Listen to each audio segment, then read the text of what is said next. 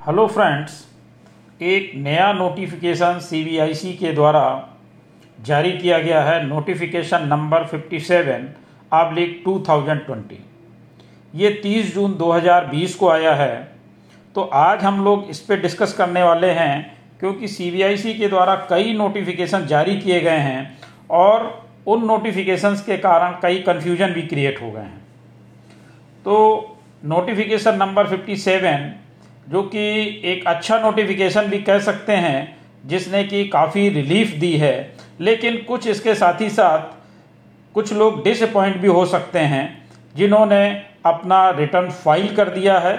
और जो रिटर्न अब फ़ाइल करने वाले हैं तो अब क्या चीज़ें उनको मिलने वाली हैं, उस पर हम लोग डिस्कस करेंगे। उससे पहले एक छोटी सी रिक्वेस्ट कि अगर आपने अभी तक हमारा चैनल सब्सक्राइब नहीं किया है तो कृपया सब्सक्राइब करें और बेल आइकन अवश्य प्रेस करें, जिससे हमारे अपलोड होने वाले वीडियो आपको जल्दी से जल्दी मिल सकें। तो आइए देखते हैं नोटिफिकेशन नंबर 57 आब्लिक 2020 अब इस नोटिफिकेशन को पढ़ने से पहले हमें यह देखना कि इसका ओरिजिनल नोटिफिकेशन क्या है। इसका ओरिजिनल नोटिफिकेशन है, जिसको हम कहते हैं the principal notification number seventy six six oblique two thousand eighteen ये छिहत्तर बटे 2018 नोटिफिकेशन नंबर आया था 31 दिसंबर 2018 को।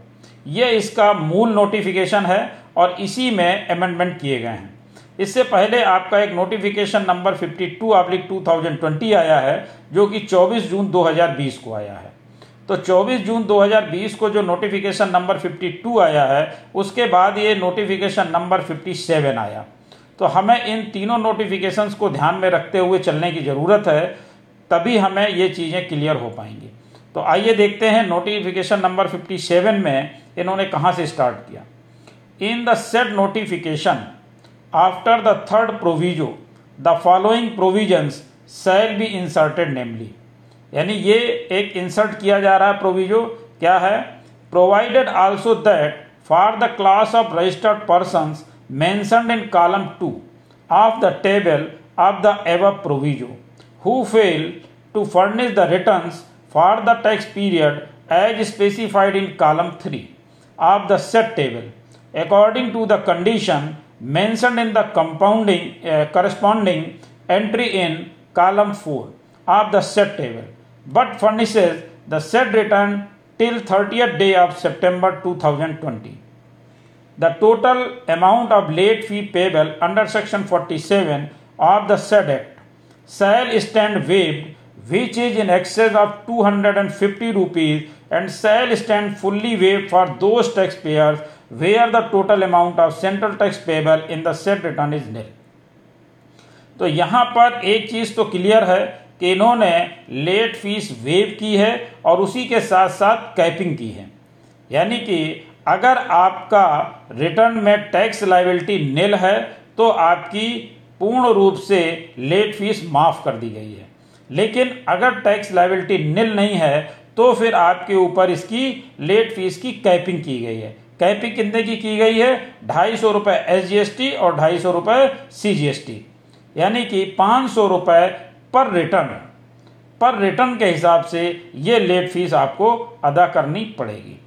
आगे क्या कहते हैं? Provided also that for the tax payer having an aggregate turnover of more than rupees five crore in the proceeding financial year अब यहाँ पर जो नोटिफिकेशन नंबर 52 आया था, उसमें इन्होंने जो पाँच करोड़ से ऊपर के हैं, उनके लिए केवल अप्रैल तक की बात की गई थी।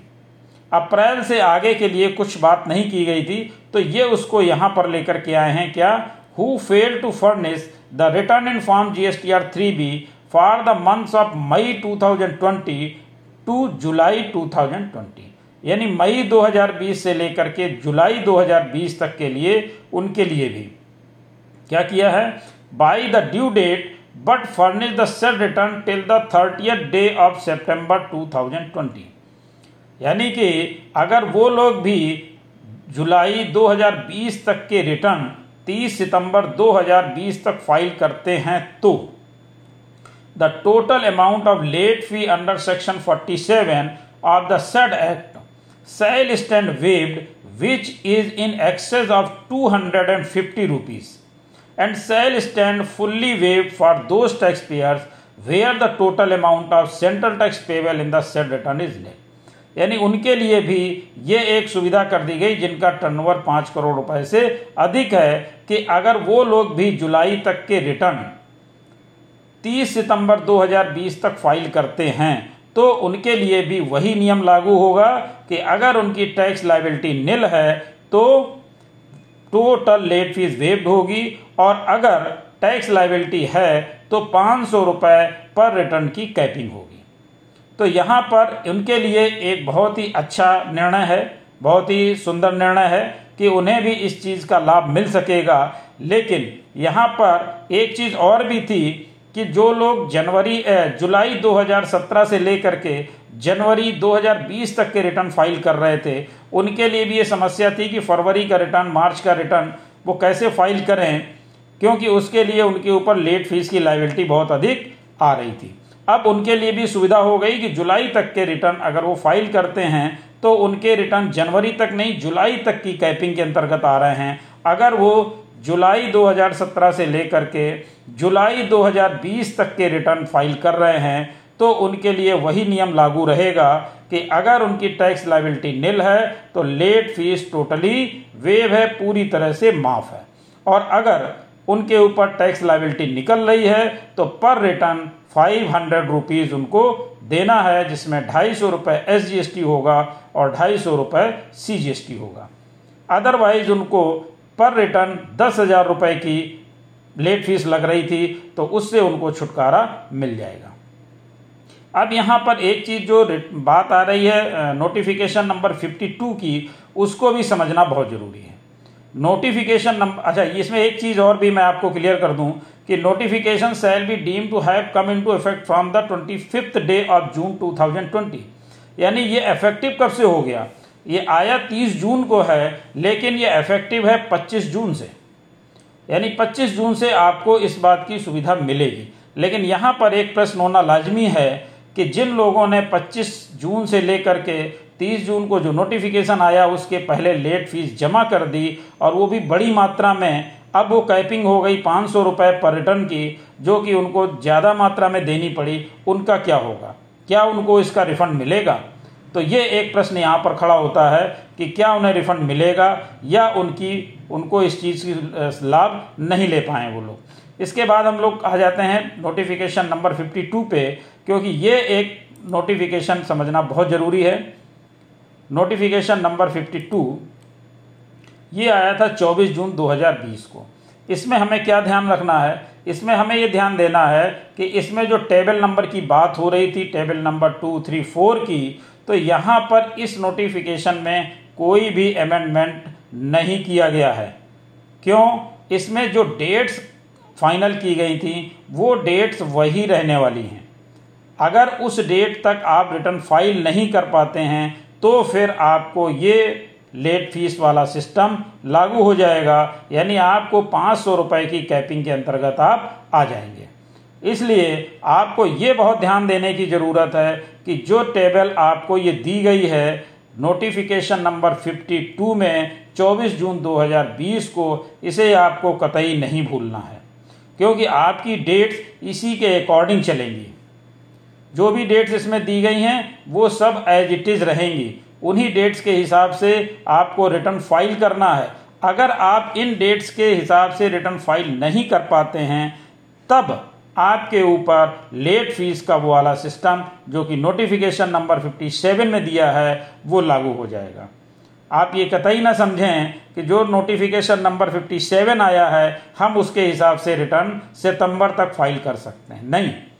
डेट्स आपकी एक्सटेंड नहीं की गई हैं।